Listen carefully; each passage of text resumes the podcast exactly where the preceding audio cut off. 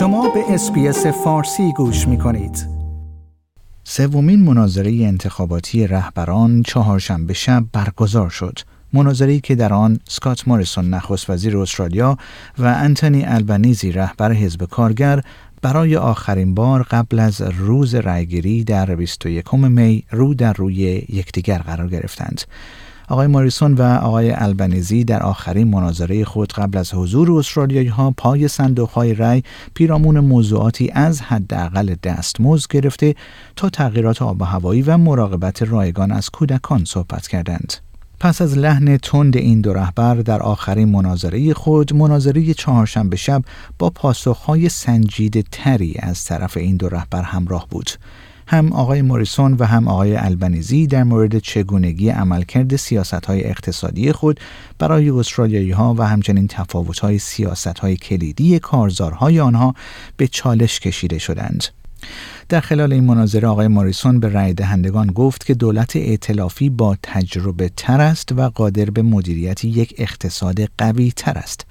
در همین حال آقای البنیزی نیز از استرالیایی ها خواست تا با رأی دادن به حزب کارگر تغییر و آیندهی بهتر را بپذیرند. در خلال این مناظره همچنین مناقشه طولانی مدت مخالفان بر سر دستمزدها و با طرح این پرسش که آیا کارگران مستحق افزایش دستمزد هستند یا خیر مطرح شد آقای البنزی گفت که مردم در مواجهه با فشارهای ناشی از افزایش هزینه های زندگی شرایط دشواری را تجربه می کنند.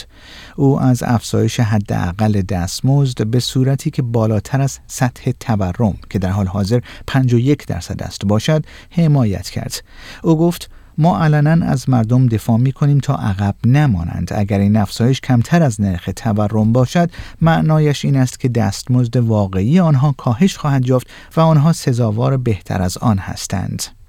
آقای موریسون نیز گفت که از بالا رفتن میزان دستمزدها حمایت می کند اما هشدار داد که افزایش 51 دهم درصدی خطر افزایش فشارهای تورمی و افزایش نرخ بهره را در پی دارد. او گفت ما نمی توانیم شرایطی داشته باشیم که دستمزد شخص افزایش پیدا کند اما سپس همه آن را با نرخهای بهره بالاتر و هزینه های زندگی بالاتر از او پس بگیرید هر دو رهبر گفتند که تصمیم گیری در مورد موضوع دستمزد باید به کمیسیون کار منصفانه یا Fair Work Commission واگذار شود در خلال این مناظره گفتگوهایی نیز پیرامون قرارداد لغو شده 90 میلیارد دلاری دولت آقای موریسون با دولت فرانسه برای ساخت زیردریایی آغاز شد. این اختلاف پس از آن رخ داد که آقای البنیزی از هزینه های تعهد شده حزبش در خصوص برنامه مراقبت از کودکان دفاع کرد. او گفت هزینه سیاست مراقبت از کودکان 5.4 دهم میلیارد دلار بیش از برآوردهای آینده است که کمتر از 5.5 میلیارد دلاری است که شما صرف ساخت زیردریایی هایی کردید که اخیرا به یک قرارداد پاره شده تبدیل شده است. آقای موریسون سپس پاسخ داد شما از قرارداد زیردریایی حمایت نمی کنید؟ پرسشی که آقای البنیزی در پاسخ گفت ما از آن حمایت می کنیم شما این را می دانید و آقای موریسون گفت به نظر نمی رسد هر دو رهبر همچنین علیه شخصیت یکدیگر نکاتی را عنوان کردند. آقای البنیزی ادعا کرد که آقای ماریسون بارها مسئولیت خود به عنوان نخست وزیر را بر عهده نمی‌گیرد و دیگران را در مورد رهبری خود مقصر دانسته است. آقای موریسون نیز مخالف خود را متهم به عدم اطلاع از جزئیات امور در طول مبارزات انتخاباتیش کرد.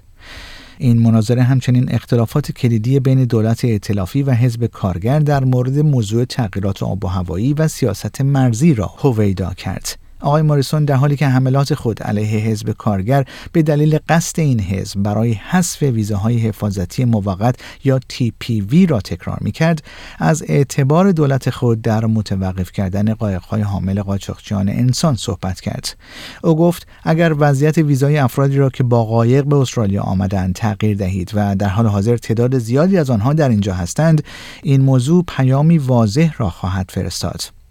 ویزاهای TPV در حال حاضر برای آن دسته از پناهجویان صادر می شود که بدون ویزا به استرالیا می رسند و متعاقبا مشخص می شود که از آنها حمایت می شود. اما حزب کارگر که از سیاست های پردازش منطقه‌ای و بازگرداندن قایق های حامل پناهجویان که دولت ائتلاف آن را به اجرا می‌گذارد حمایت می کند می‌گوید این ویزاها به دلیل این اقدامات منسوخ شدند